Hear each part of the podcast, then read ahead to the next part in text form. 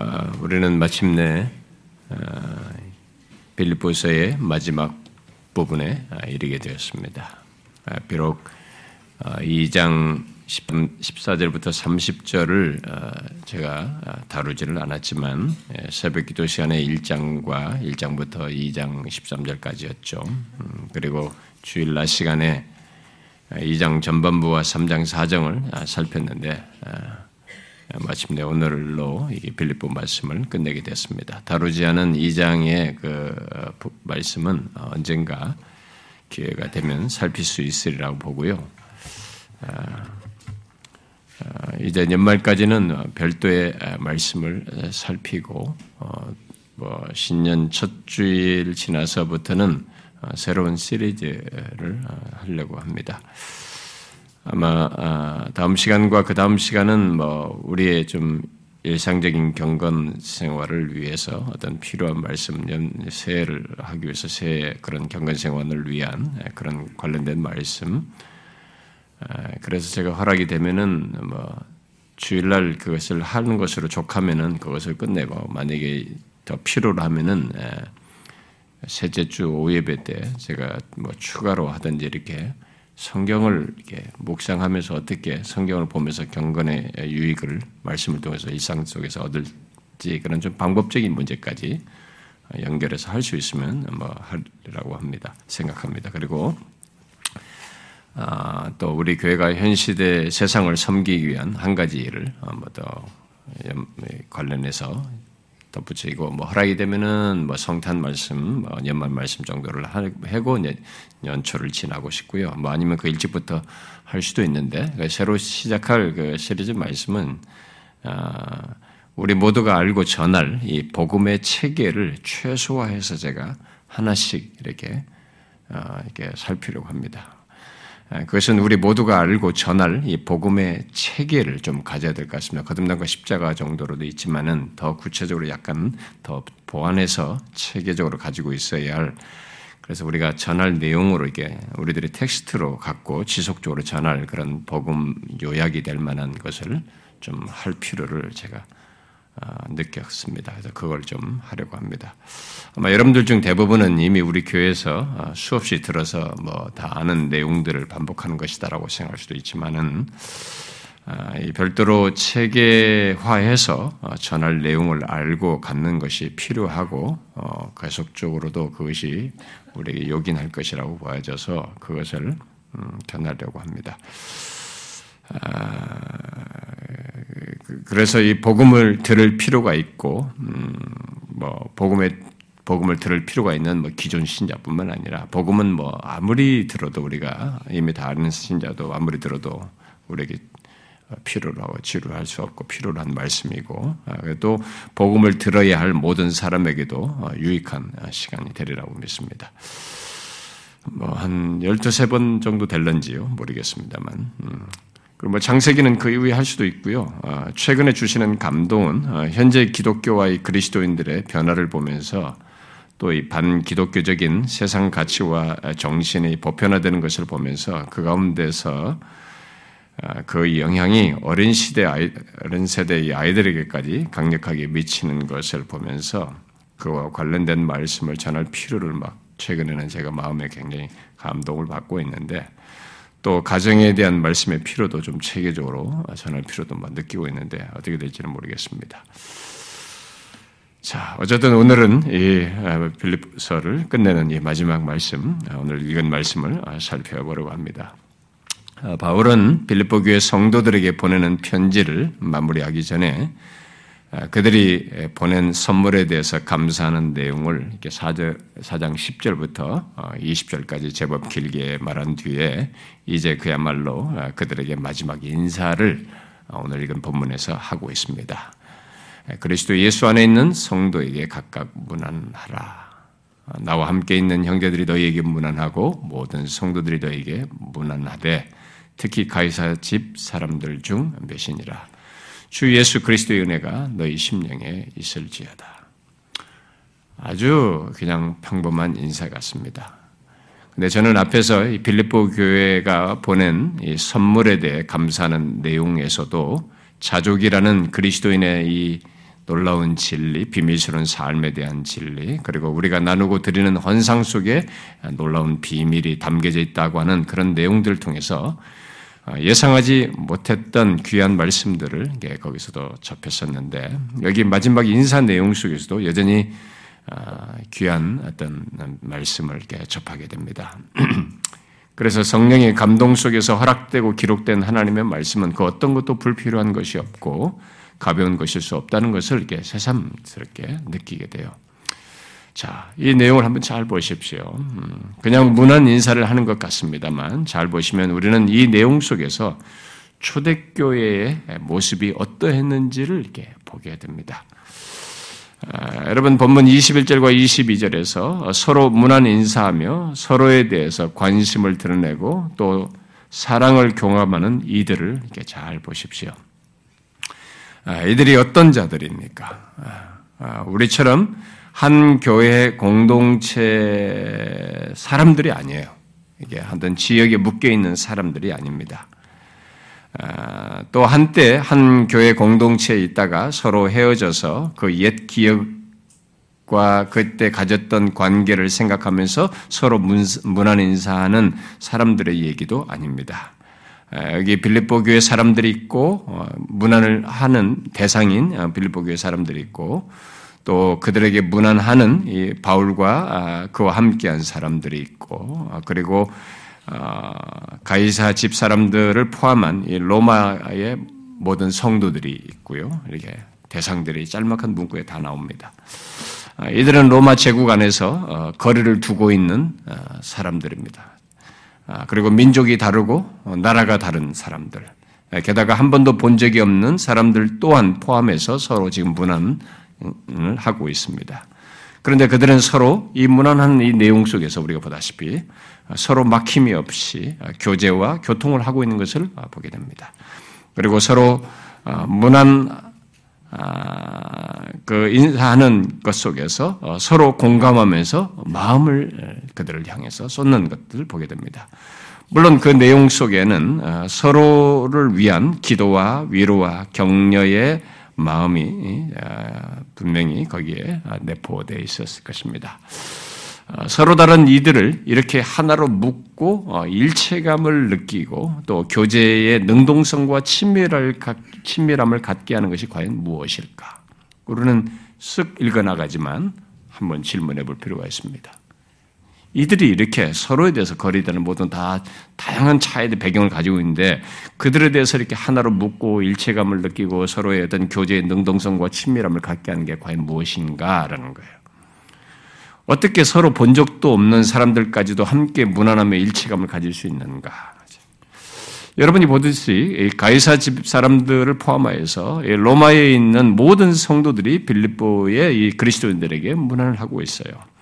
물론 빌립보 교회 그리스도인들도 바울을 통해서 로마의 그리스도인들에 대해서 알았고 관심과 사랑을 갖고 있었을 것이고 기도 또한 했을 것이 분명합니다. 어쨌든 로마 제국 내에 그렇게 흩어져 있는 그리스도인들이 지금 서로 문안을 하고 있는 것입니다. 여러분 그리스도인들 사이에 문안 인사 속에 이런 교제의 능동성과 일체감은 일체감을 더욱 풍성하게 여러분들이 이런 내용들을 이렇게 성경 다른 곳에서도 좀 알고 싶으면은 아, 로마서 16장 같은 데 보면은 거기에 많은 대상들을 문안하는 많은 대상들이 열거되는 것을 볼수 있어요. 아, 뭐각 서신에 보내는 서신의 서두에서도 그런 것들을 바울이 밝히기도 하고요. 네, 그런 내용이나 본문은 모두 흩어져 있는 그리스도인들이 서로에 대해서 갖는 관심과 사랑의 표현이고 아, 교제하면서 교통하고 있는 것을 아, 말해줍니다. 자, 이런 내용들이 다 무엇입니까? 음, 아, 바울이 그 옥중에서 에베소 교회에 편지를 보낼 때 에베소 교회다 그 앞에 서두에 1장 에서 말하는 내용 중에 그런 말을 했죠. 그리스도 안에서 모든 신자들의 통일을 얘기했습니다. 이게 다 보편적으로 이 세상에 흩어져 예수 믿는 사람들이 있는데 바로 그들이 다 그리스도 안에서 이 모든 예수 믿는 자들의 통일에 대해서 얘기했는데 바로 이제 그런 것들을 외적으로 보여주는 모습이기도 한 것입니다. 오늘 본문은. 음. 그것은 그들이 모두 한 가지 사실을 공적, 어, 공통적으로 가지고 있어서 있게 된 것이죠. 뭡니까? 바로 그리스도 예수 안에 있기 때문에 그렇게 된 것이죠.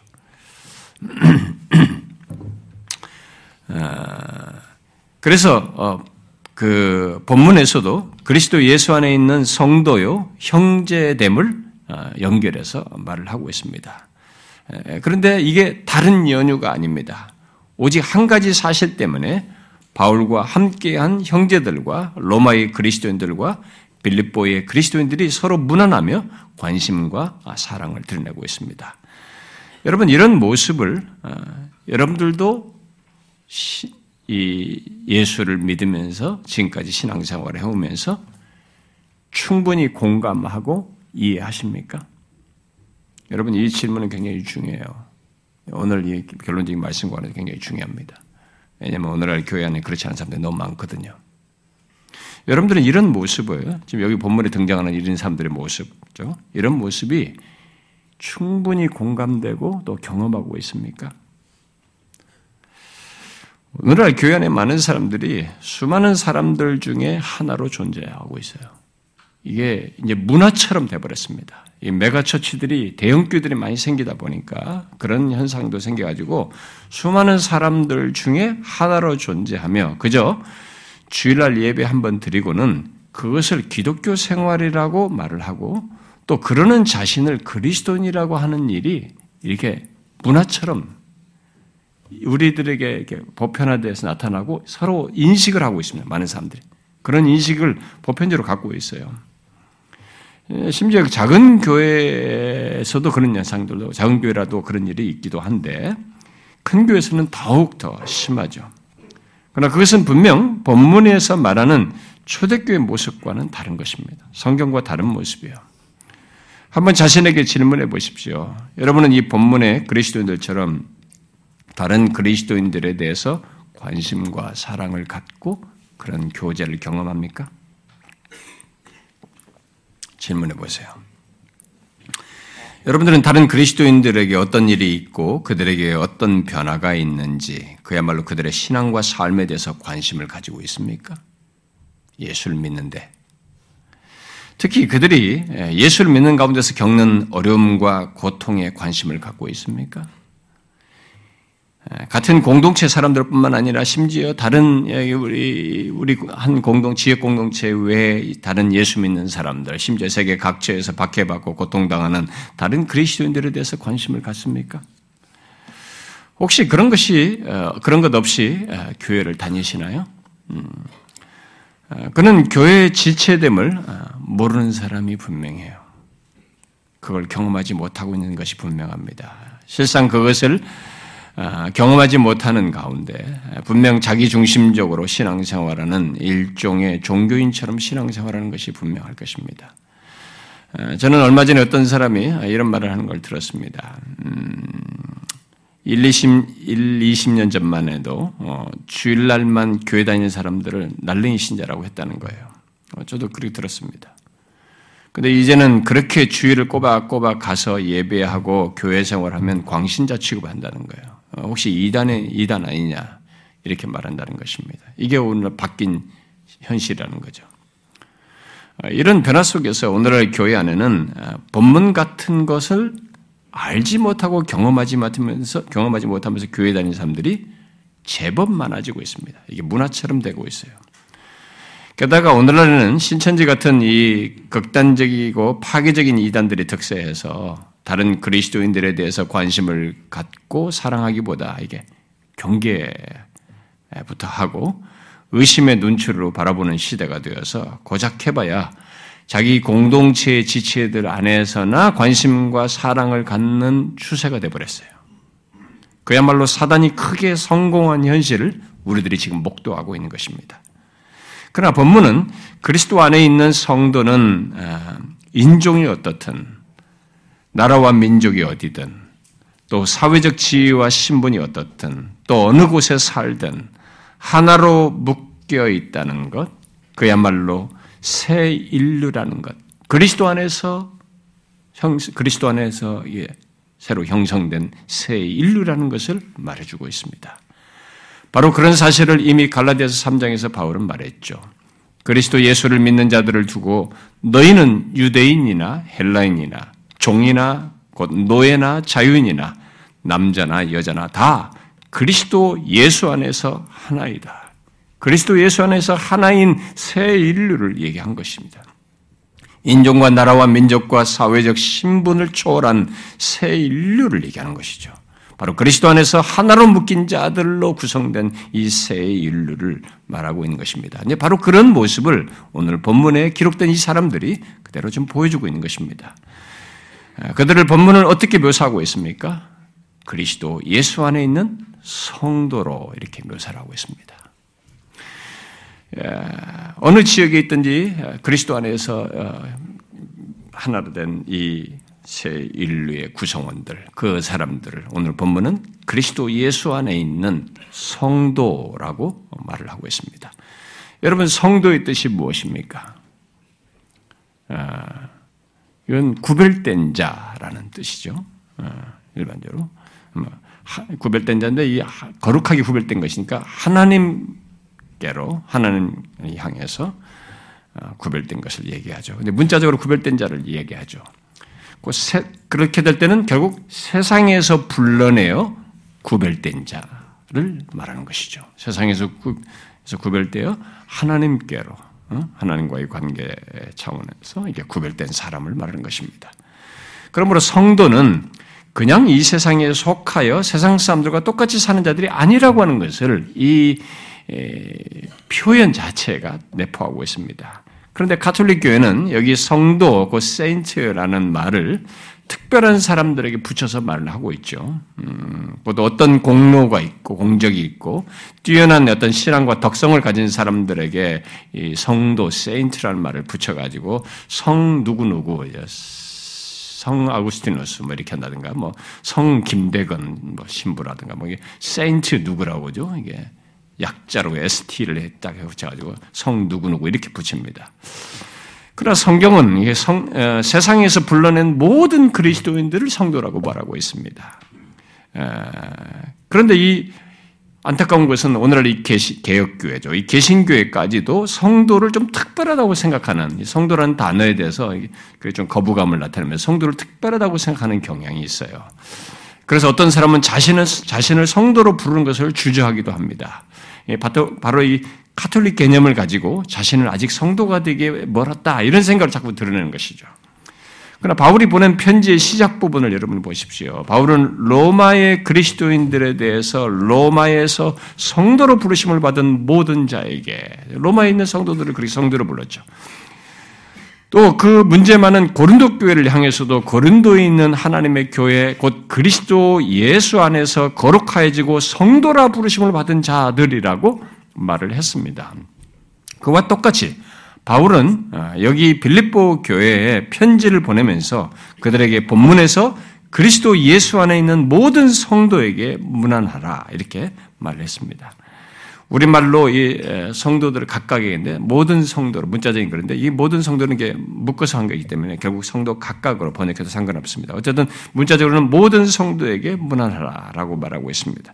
결국 바울은 빌립보 교회 성도들 각각을 성도로 지금 부르고 있는 것이죠. 자, 여러분은 자신이 성도라는 사실을 알고 있습니까? saint라는 이게 더 어감이 좀 달라지나요? 자신이 saint라는 것을 알고 있습니까? 성 누구 누구 하며 특별히 구분한 이 카톨릭에서 말하는 그 성인의 호칭으로 사용한 그 saint가 바로 여러분 자신이라는 걸 알고 있습니까? 아, 카톨릭은 그들이 다른 사람들과 다르게 무엇인가를 한 것을 두고 세인트란 말을 붙였어요. 이 사람은 다른 사람과 덕성이 많고 공적이 많다. 이 사람과 행적에서 뭔가 좀 다르다라고 해서 그 다른 것을 가지고 세인트란 말을 붙였습니다. 그런데 성경이 성, 성도라는 말 붙일 때는 우리가 무엇을 다른 사람들과 해서 붙인 게 아니라 하나님께서 우리를 위해서 구별하신 것 때문에 세인트란 말을 붙인 것입니다. 음? 아, 앞에 인용한 고린도서 1장 말씀대로 하나님께서 우리를 세상에서 구별하여 그리스도 예수 안에서 거룩하게 하셨기 때문에 성도라고 부른 거야. 우리가 무엇을 해서 남들보다 좀 나아서 성도라고 부르는 것이 아닙니다. 하나님께서 우리를 위해서 그리스도 안에서 행하신 것 때문에 그것이 엄청나게 큰 일이죠. 어마어마한 일이죠. 바로 죄를 사하시고 거룩하게 하신 것 때문에 우리를 성도라고 한 것입니다. 그야말로 우리가 다른 사람보다 더 잘나서가 아닌 것이죠. 하나님께서 그리스도 안에서 우리를 위해서 행하신 일이 너무 크고 그야말로 우리를 구별한다라고 말, 거룩하게 구별한 자라고 말할 수 있을 만큼 큰 실체가 담겨 있기 때문에 그걸 두고 그렇게 구별한 걸 두고 성도라고 말한 것입니다. 물론 성도라는 이름만 가졌다는 얘기는 아닙니다. 우리가 성경에서 보듯이 하나님은 성도된 우리들에게 내가 거룩하니 너희도 거룩하라 라고 말씀하셨습니다. 그러므로 성도는 이름만 거룩할 수는 없습니다. 성도된 이유로 우리는 구별된 자로서 사는 것, 곧 구별된 삶의 방식을 따라 사는 것이 있고 또 있어야 합니다. 그야말로 성도는 더 이상 타락한 세상의 질서를 따라 살지 않고 거기서 구별되어 구별된 질서, 그새 질서를 따라서 사는 자요, 살아야 하는 사람들이라는 것입니다. 물론 그 새 질서를 따라 사는 것은 그리스도 예수 안에서 사는 것이요, 성령의 인도 속에서 그의 말씀을 따라서 사는 것입니다. 여러분은 자신이 그런 자인 것을 알고 있습니까? 1차적으로 내가 무엇을 해서가 아니라 하나님께서 세상에서 자신을 구별하여 그리스도 안에서 거룩하게 한 것 때문에 내가 세인트라고 하는 것. 그래서 그렇게 이 고매하고도 복된 호칭에 해당되는 사람이라는 것을 아느냐는 거죠. 그래서 그리스도 안에 있는 구별된 질서를 따라서 살고 싶고 살 수밖에 없는 자인 것을 알고 또 실제로 그렇게 살고 있습니까? 자신이 성도요 그리스도 안에 있는 구별된 질서를 따라 산다면 그 삶 가운데는 바로 이 본문의 사람들이 가진 모습, 곧 그리스도 안에 있는 다른 사람들과의 영적인 연대감을 갖고 그들처럼 반응하는 것이 있을 것입니다. 바로 로마 제국 안에서 여러 차이를 가지고 있지만 그리스도 안에 속한 그리스도인들이 상대의 인종이나 민족이나 사회적 지위에 상관없이 서로에 대해서 관심과 사랑을 갖고 드리는 것처럼 말입니다. 여러분 바로 그것이 그리스도 안에 속한 새 인류의 연대성이에요. 새 인류가 가지고 있는 독특한 관계입니다. 바울은 그 새 인류에 속한 자들, 그 세상에서 구별된 성도들을 더욱 가깝게 형제라고 부르고 있습니다. 형제라고 말하죠. 나와 함께한 형제들을 말하면서 그와 동력하고 있는 동력자들을 형제로 말하고 있는데 그는 이 말을 이미 이 가까이 있는 자기 사람들만 얘기하지 않고 이미 빌립보에서도 쭉 살펴보았다시피 빌립보 교회 성도들에 대해서도 형제라고 얘기했습니다. 그리고 로마서를 보면 로마에 있는 성도들에게도 형제라고 부르고 있어요. 그래서 여러분들이 이 빌립보서 1장에서부터 보면 각 장마다 형제들아라고 부르면서 그들에게 말을 하고 있습니다. 그러다가 4장 1절에 가서는 나의 사랑하고 사모하는 형제들아라고 부르고 있습니다. 아, 물론 로마의 로마의 그리스도인들에서도 그는 일찍부터 그들에게 로마서를 쓸 때도 그들에 대해서 그런 형제를 아, 아주 그냥 상투적인 것이 아니라 굉장히 그리스도 안에서 하나된 그 형제로서 말을 하는 것을 보고 있습니다.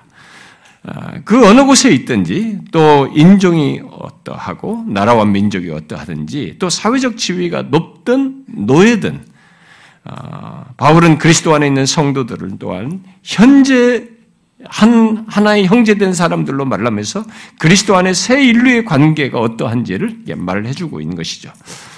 아, 여러분은 혈육으로 맺어진 형제 관계처럼 그리스도 안에서 맺어져 끊어질 수 없는 관계요. 또한 친밀함을 느끼게 하는 형제 자매 관계를 다른 성도들과의 관계 속에서 갖습니까? 이제 이것이 점점 시들어져 가죠. 아, 우리는 생각해 봐야 됩니다. 그러니까 우리가 잘못된 길로 가고 있는 것이고 이 세상이 우리를 변화, 변화시키고 있는 것입니다. 우리들이 만든 분위기가 어떻든 어떤 것을 보고 경험했던 우리 세상이 어떤 현상을 드러내던 그런 것에 영향을 받아서 지금 우리들이 그러고 있는 것이죠. 지금 이 문제를 생각해 봐야 돼요. 개인주의와 이기주의가 팽배하고 자기 중심성을 따라서 행하는 인간 본성을 넘어서서 그리스도 안에서 그런 관계의 확고함과 친밀함을 다른 성도들과의 관계 속에서 가지고 또 느끼고 있느냐라는 거예요. 안타깝게도 오늘날 교회들 안에는 그것을 잘 모르는 사람들이 자꾸 늘어나고 있습니다.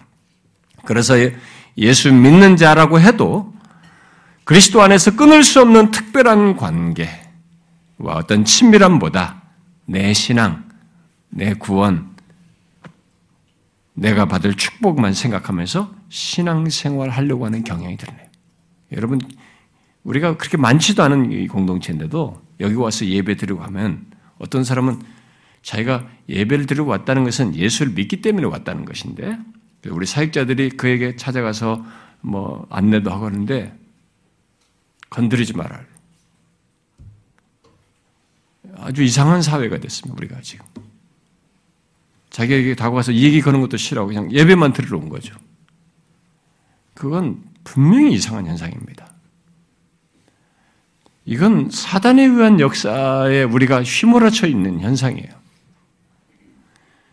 제가 앞에서도 얘기했지만은 기독교라는 이름 아래서 신천지 같은 이단들과 잘못된 가르침을 유포하는 사람들로 인해서 결국 사단의 간기한 역사로 인해서 오늘날 교회 안에 많은 사람들이 그리스도 안에 이 새 인류요 특별하고 친밀한 형제 자매 관계보다는 서로를 경계하는 일이 있고 그저 자기 신앙만 돌아보는 경향을 들이는 것은 분명 괴이한 일입니다. 심지어는 한 공동체 안에 있으면서도 아, 우리가 어떤 사람을 경계해요. 뭐 이 사람이 진짜 예수 믿는 사람인가 이렇게 의심하기도 하고 또 어느 정도 한 공동체 안에서 같이 시간을 보내 왔음에도 자기 생각과 고집을 따라서 신앙생활하면서 새 인류 안에서 이 형제 혈육의 관계 속에서 형제가 갖는 것 이상으로 갖는 이 특별한 그리스도로 인해서 맺어진 이 특별한 관계 이것을 알지를 못하는 듯이 반응하고 행동하는 모습이 있어요. 그래서 그리스도 안에 형제됨, 자매됨을 경험하지 못하고 교회를 다니면서 신앙생활하는 사람들이 있습니다. 그러나 우리의 현실이 어떻든 또 각자의 주관과 나름의 생각이 어떻든 그리스도 예수 안에 있는 자라면 그 사람이 정녕 그 사람이 그리스도 예수 안에 있는 신자요 성도라면 그에게는 부인할 수 없는 존재 특성이 있어요. 그것은 이 세상에서 구별된 성도로서 다른 성도를 형제로 대하며 그런 친밀한 관계, 신뢰 관계, 심지어 바울이 빌보 4장 1절에서 말하는 바대로 사모하는 관계를 갖는 것입니다. 예수 믿는 자라고 하면서 그것이 없다면 스스로 자기 자신에게 물어야 돼요. 성도요, 그리스도인이라고 자기는 스스로 생각할지 모르지만 과연 내가 진짜 그러한지. 그렇다고 할 만한 것을 이렇게 초대교회 성도들이 가지고 있는 실체를 내가 갖고 경험하고 있는지 물어봐야 됩니다. 어쩌면 그는 그리스도 안에 형제가 아니기 때문에 그럴지도 몰라요. 그리스도 안에 형제된 자는 자신의 생각이나 본성이 아니라 자신을 세상에서 불러내신 하나님 때문에 자신을 연결하는 강력한 끈은 내 본성이나 내 생각이 아니라 이 불러내신 하나님 때문에 특히 자신의 죄를 사하시고 거룩하게 하신 그래서 하나님의 권속되게 하신 그리스도 때문에 그렇게 하는 것이거든요. 그것이 강력한 힘이 되는 거예요. 그러므로 오늘날 교회들의 이 분위기가 뭐 어떻든 아, 예수 믿는 사람들의 모습이 어떻든 정령 성도이거든 그런 분위기와 흐름을 따르는 것보다는 본문과 같은 모습을 가져야 돼요. 그것을 갖지 않으려고 하는 자기 안에 본성에 꿈틀대는 것을 거절해야 됩니다. 그건 시험이에요. 사단의 유혹인 것입니다.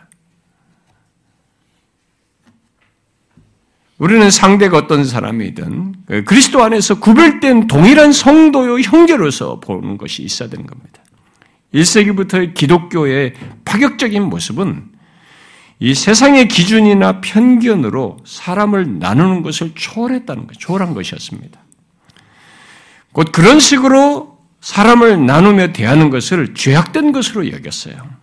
그래서 한 몸의 지체요 형제로서 대하면서 교제한 것입니다. 이 세상이 가지고 있는 편견에 찬 사람들의 나눔과 구분을 다 깨뜨리고 그렇게 그리스도 안에서 형제와 자매로 대한 것입니다. 바로 인종이나 민족이나 사회적 지위, 그 주인이나 종이나 남자나 여자나 모두 그리스도 안에서 하나로 여기면서 대했던 것이죠. 이것은 당시로 보면 굉장한 것이었습니다. 그야말로 너무나 파격적인 것이었죠. 왜냐하면 로마 제국 안에는 인종과 민족의 차별이 심하게 있었고 노예 제도 속에서 주인과 노예가 분명히 구분되어 있었어요. 그리고 남자와 여자 사이에서도 차별이 있었습니다. 그런 시대의 기독교회는 그리스도 안에서 모두를 하나로 해서 동등하게 했어요. 한 형제의 자매로 여겼습니다. 본문에 언급된 대상들 속에서도 그런 모습이 그대로 담겨져 있습니다. 본문에 거론된 이 빌립보 교회 성도들과 바울과 그와 함께한 사람들 그리고 로마의 성도들 그 중에서도 황제의 가이사 집에 있는 사람들 속에는 유대인, 이방인, 그리고 이방인들 중에는 헬라인들, 그리고 로마 사람들도 있었고, 또 다른 나라 사람들도 있었고, 또 사회적 지위에 있어도 어떤 사람은 자윤이고 어떤 사람은 노예이고, 게다가 이 가이사 집 사람들은 분명 이 로마 황제의 집의 관리들, 이거나 또 거기에 또 다른 하인들, 노예들을 포함했을 것으로 보이는데 그렇게 다양한 사회적 지위를 가진 사람들이 여기 지금 다 어우러져서 이렇게 인사를 하고 있는 것입니다. 물론 빌립보 교회가 성도들, 빌립보 교회 성도들도 지금 내포되어 있는 그 안에는 알다시피 여러분 경우도 있죠. 남자와 여자와 거기도 노예가 섞여 있는 것입니다. 그래서 앞에 인용한 이 가라데 3장 말씀대로 유대인과 헬라인, 종과 자유인, 남자, 여자가 다 그리스도 안에서 하나가 되어서 이새 인류의 구성원이 되고 모두가 성도로서 형제요, 자매로서 이렇게 엮여 있었던 것이죠. 그런 새 인류의 구성에 대해서 또 그리스도 안에서 형제 자매된 것에 대해서 바울은 고린도서 12장에서 이렇게 말했어요.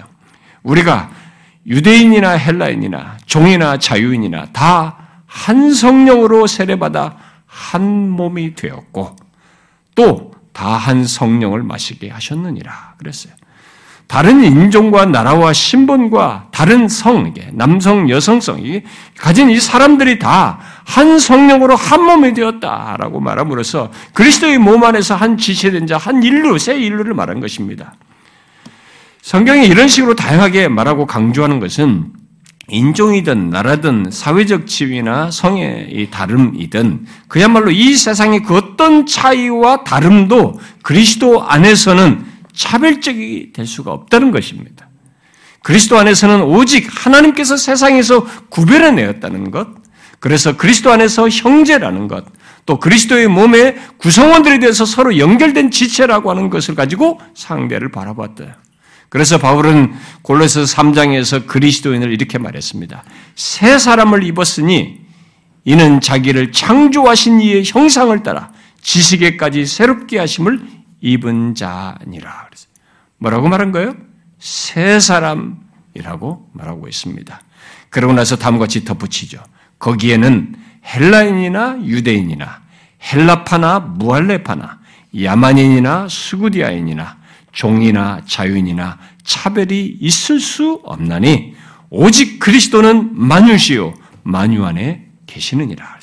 바울은 여기서 헬라 사람들이 볼 때 야만인으로 여겨지는 외국인들과 역사적으로 난폭했, 난폭했던 이 수구디아인 같은 사람들도 예수 그리스도를 믿어 새 사람 된 자는 그리스도 안에서 차별이 없다. 이렇게 말을 한 것입니다. 얼마나 파격적이에요? 지금이야 이런 내용이 별 내용이 아닌 것처럼 들릴 수 있습니다만은 당시 노예제도가 있고 인종적인 민족적인 사회적인 차별이 심한 배경에서 이런 증거는 충격적이에요. 그리고 정말 가능할까? 이건 너무 이상적 사회가 아닌가라고 생각이 들 정도예요.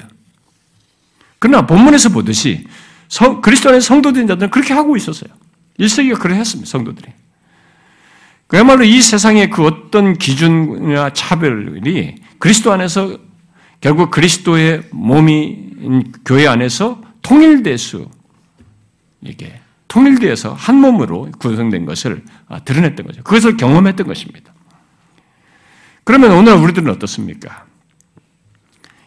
외국, 외국인들에 대한 차별은 뒤로 하고 어느새 우리들이 은근히 사람을 나눠요.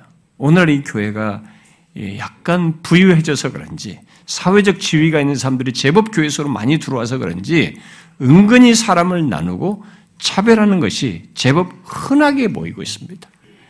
자기와 비슷한 사회적 지위와 생활 수준의 사람들과 어울리면서 등한시하는 사람들이 있게 되었어요. 그것은 성경과 다른 모습이고 비정상적인 신앙생활인 것입니다. 그렇게 하는 것 속에는 분명 겸손과 온유와 오래 참과 사랑으로 하는 것 대신에 뭐예요? 교만하게 행하는 것이죠. 편견을 가지고 대하는 것이죠. 상대를 무시하는 것이죠.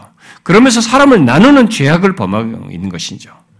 여러분 제가 개척 이래로 우리 교회 음, 찾아오는 사람들 그, 그리고 등록한 사람들의 신앙적인 배경 외에 제가 여타의 정보를 잘 묻지 않았습니다. 지금까지. 여러분 그거 아시나요?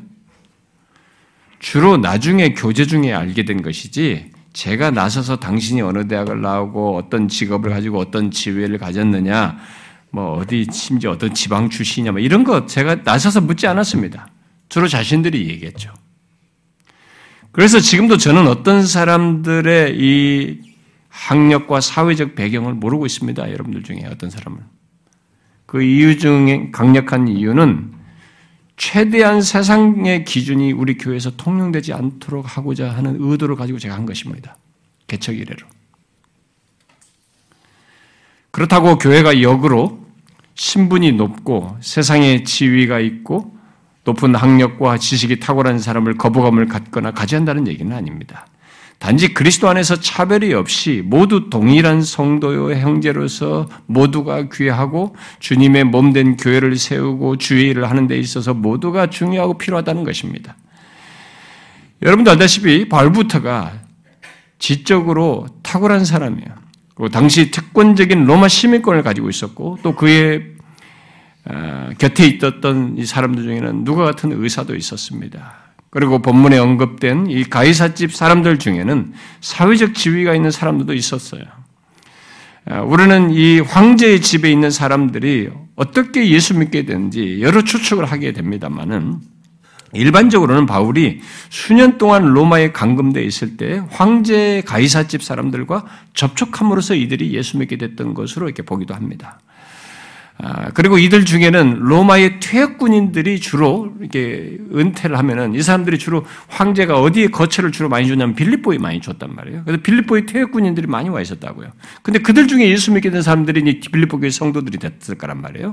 그래서 그들에게 특히 이게 무난한 거 보면은 이들과의 어떤 연결점이 있었을 것이다라고 추측도 하는 것입니다. 그래서 이들 사이에 복음을 전해서 그런 연결 속에서 어, 이, 예수를 믿게 된 것이 황제 중에 이 중에 어떤 사람이 있는 게된 것인지 아니면 믿게 됐기 때문에 그들과 나중에 보니까 알게 돼서 아는 사람들이 있어 서로 이렇게 하게 된지는 모르지만 특히 이게 하면서 이렇게 말을 했을 때는 그런 연결 관계도 있었을 것으로 보여져요. 어쨌든 아, 이들 가운데는 이렇게 사회적 지위가 있는 사람도 있었어요. 그래서 이들에 대해서 어, 뭐 어떤 사람은 주석가는 이 황제 궁궐내에 사는 사람들로서 어, 황제 가족들과 연결된 어떤 사람도 있을 것이다라고 말하기도 합니다. 어쨌든 황제를 섬기는 소위 정부 관, 직자들이나 공무원 또는 거기서 일하는 노예들을 포함하여서 가이사집 사람들로 이게 말을 하는 것으로 보여지는데 그들 중에는 상대적으로 사회적 지위가 있는 사람들이 있었던 것으로 보여져요. 우리는 여기에 기록된 이들에 대한 정보를 통해서 하나님께서 교회 안에서 교회 안에 다양한 배경과 지위와 신분의 사람들을 성도로 부르시고 그리스도 안에서 그들을 다 형제로 엮으셨다는 것을 보게 됩니다. 새 인류 속에는 그렇게 포함되어 있어요. 여러분, 기독교를 잔멸하려던 로마 제국이 어떻게 기독교가 됐습니까? 기독교를 다 없애버리려고 했어요. 피부하겠다, 신자들을. 근데 그 로마 제국이 어떻게 기독교화 돼버렸습니까? 그 배경에는 바로 이 복음을 듣고 먼저 성도된 로마의 그리스도인들, 특히 가이사집 사람들이 있었던 것이에요. 오늘 본문에 기록된 이 사람들. 로마의 귀족들, 특히 왕실의 사람들은 아무리 쉽게 접할, 아무나 이게 누구나 가서 쉽게 접촉할 수 있는 사람들이 아닙니다. 예, 가이사집 사람들은 예, 로마 복음화에서 분명히 중요한 역할을 했던 사람인 것이 분명해요. 아, 하나님은 죄수로 끌려 이 로마로 간 이 바울을 통해서 결국 로마의 심장부인 이 황제의 집에까지 복음이 전해지도록 역사하셨던 것이 분명합니다. 본문의 이런 내용을 통해서 우리가 생각할 수 있는 음, 것한 가지는 하나님께서 사회적으로 특별한 대상, 그 특별한 지위와 삶의 조건을 가진 사람들을 그리스도께로 이끌기 위해서 흔히 특별한 방식을 취하신다는 겁니다. 특별한 방식을 택하신다는 거예요. 여러분, 우리들의 사회 속에는 멀리서 이렇게 볼 수는 있어요. 어? 어, 그리고 지나가면서 볼 수도 있고 멀리서는 볼 수 있지만 함께 이렇게 쉽게 교류가 가능한 사람, 교류를 할 수 없는 사람 부류들이 이 세상에 많습니다. 현대 사회 속에서도 정치인 그룹들 한 번도 만나보지 못했으면 저는 정치인 그룹이 이 정치인 그룹들도 못 만나요. 그 판사 그룹들, 법관들 말이죠. 어, 회사의 사장단들, 과학자 그룹들, 특정 전문인 그룹들, 뭐 교수, 의사, 특정 그룹들 가서 이게 직접 개인으로 만나지만 그들의 사회 속에서 가지고 있는 문화와 그들 속에서 갖는 이런 쉽게 접촉하는 이 관계들, 뭐 교장들 잘 못 만납니다, 여러분. 우리는 그들 여기 가이사집 사람들과 같은 위치에 있는 사람들로 생각할 수 있어요. 그들은 어, 그 그룹들에 들어간 사람들만이 교류하고 접촉할 수 있습니다. 쉽게. 예수 믿는 사람들 가운데 그런 사람들은 결국 그 특정 그룹에 해당하는 부류가 예수 믿는 사람들 중에 먼저 성도로 부름받았을 때는 바로 여기 가이사집 사람들과 같은 어떤 위치와 역할로서 하나님의 도구로서 그 자리에 있는 거예요, 사실. 그것을 기억해야 되는 것입니다. 그러므로 그런 사람들은 여기 가이사집 사람들에 의해서 로마 황제의 집 안에 복음이 전해질 수 있었던 것처럼 자신들이 그런 통로와 도구가 되어야만 하는 것입니다. 하나님께서 바로 그것을 위해서 그들을 먼저 불러내어 성도로 삼으시고 그 자리에 있게 하신 거예요. 그냥 그 사람에게 신분 상승과 어떤 위치에 있게 됐다고 생각할 수는 없어요. 예수 믿는 사람들에게는 오늘 본문 같은 이런 의미가 있는 것입니다. 물론 그런 자리에는 예수 믿는 사람으로 그런 자리에 있게 될 때 그런 자리에는 유혹과 위험이 함께 있습니다. 여러분 말단 직원일 때는 괜찮지만은 서서서 올라가도 임원단에 올라가고 사장단에 올라가고 이렇게 했을 때는 분명히 거기에는 유혹과 위험이 있어요. 유혹이라 함은 자신의 성공을 위해서 자신의 신앙을 감추고 복음을 전하지 않는 유혹이에요. 복음을 부끄러워하는 유혹입니다.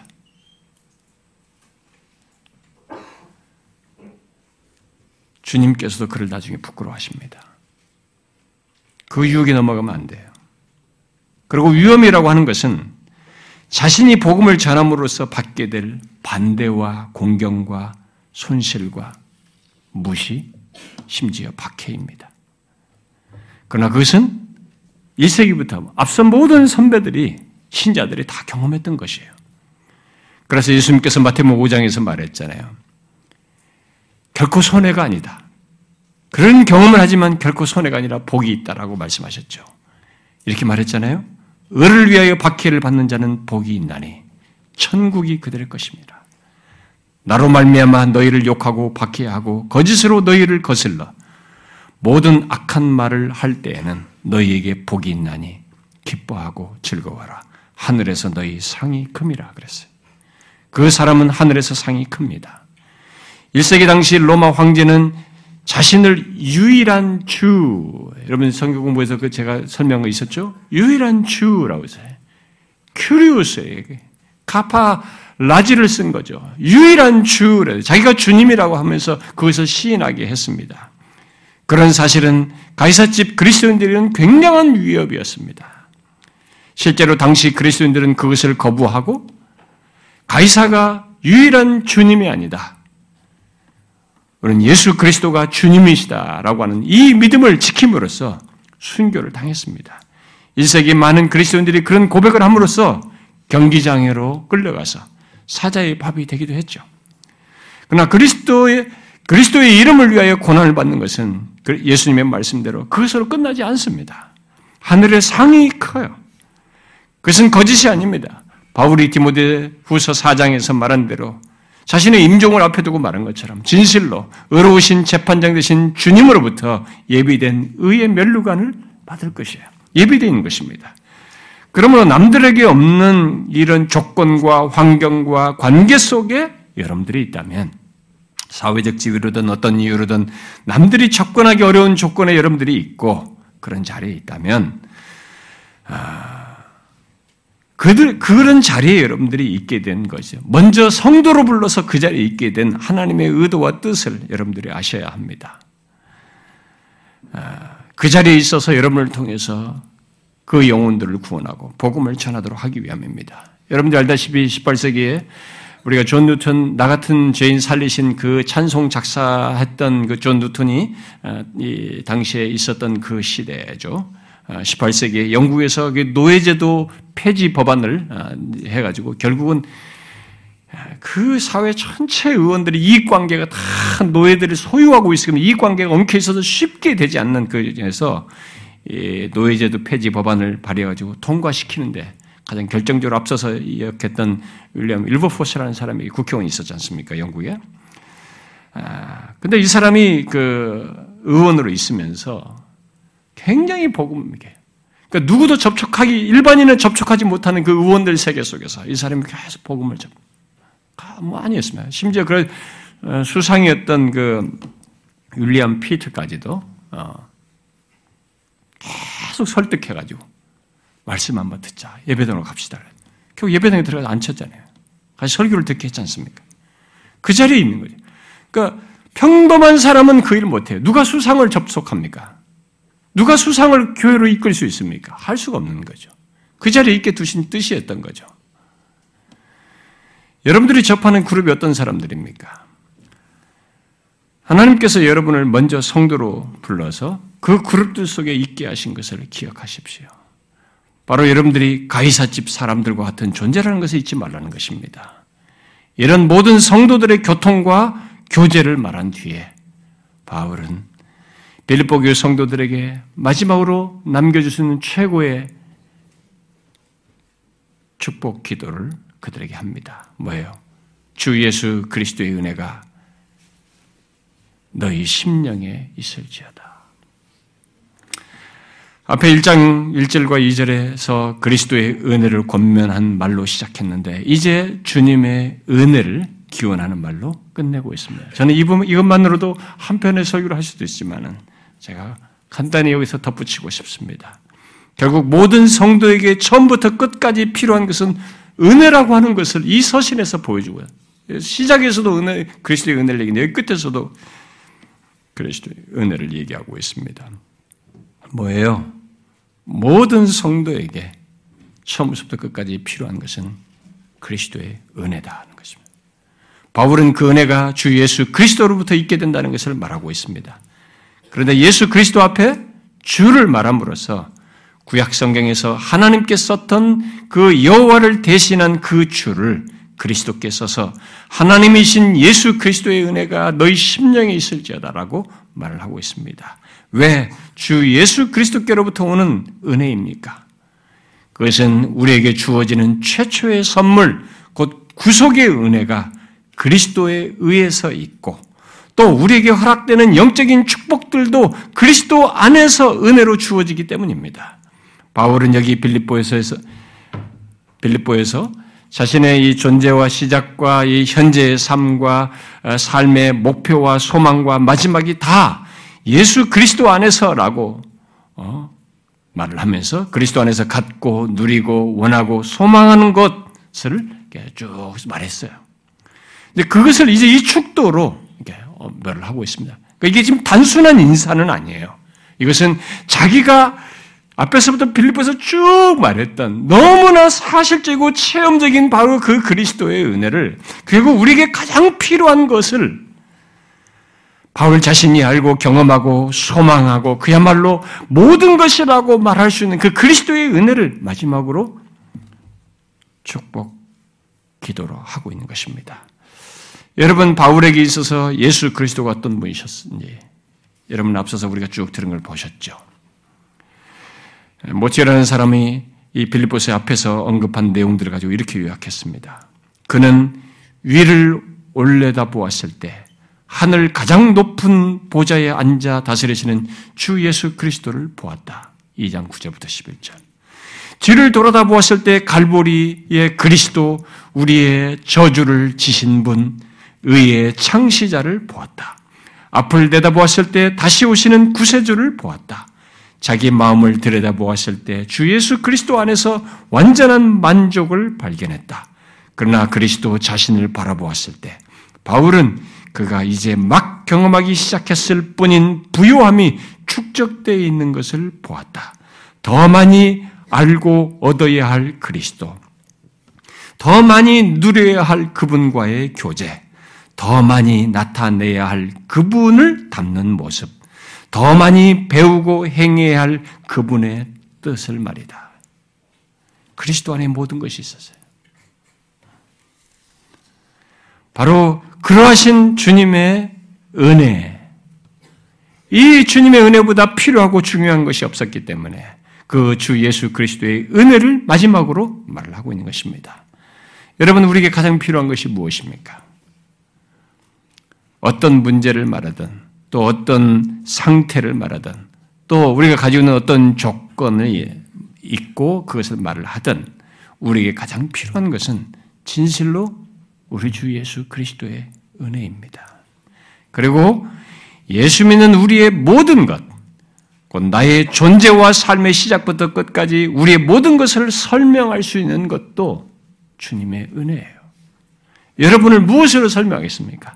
내가 이 세상에서 남들보다 조금 더 잘났고 어, 이런 사람이고 무슨 직업을 가지고 이것을 조금만 가보면 나보다 더 나은 사람 더 많이 있어요. 무엇으로 나를 설명해? 다 또 지나가 버립니다. 여러분과 저의 존재를 무엇으로 설명하겠습니까? 예수 믿는 자의 모든 것을 있는 것은 시작부터 끝까지 나를 있는 건 하나예요. 우리 주님의 은혜입니다. 그것을 아는 바울은 감옥에서 쓰는 마지막에 빌립보 교회 성도들을 위해서 축복하며 구할 것은 바로 우리 주 예수 그리스도의 은혜였기에 그것을 언급하며 축복하고 있는 것입니다. 바로 그 주님의 은혜가 그들의 심령, 곧 그들의 모든 내적 존재에 그들의 생각 또 원함에 계속 있기를 구한 것입니다. 얼마나 복된 축복 기도입니까? 진실로 아멘이라고 할 수밖에 없어요. 우리도 매일 주일에 이렇게 축도를 하지 않습니까? 여러분, 예수 그리스도를 믿는 우리에게는 이 본문과 같은 축도가 있습니다. 우리 주 예수 그리스도의 은혜가 우리의 존재와 삶에 항상 있을 것이라는 축도가 있는 것이죠. 그것은 단순한 염원이 아닙니다. 예수 믿는 우리들에게 실제로 있고 있을 것을 말하는 거예요. 그러므로 진실로 우리에겐 주 예수 그리스도의 은혜가 있을 것입니다. 성도된 우리 모두에게 있을 사실이에요. 항상. 그것을 믿고 항상 주 예수 그리스도 안에서 자신을 보고 모든 상황과 조건에서 이 은혜를 구해야 하는 것이죠. 여러분, 이런 은혜를 경험할 수 있는 사람은 아까 말한 것처럼 그리스도 안에 있는 사람이에요. 새 인류입니다. 그리스도 안에서 묶인 자들이에요. 성도들입니다. 오직 성도에게만 가능한 것이에요.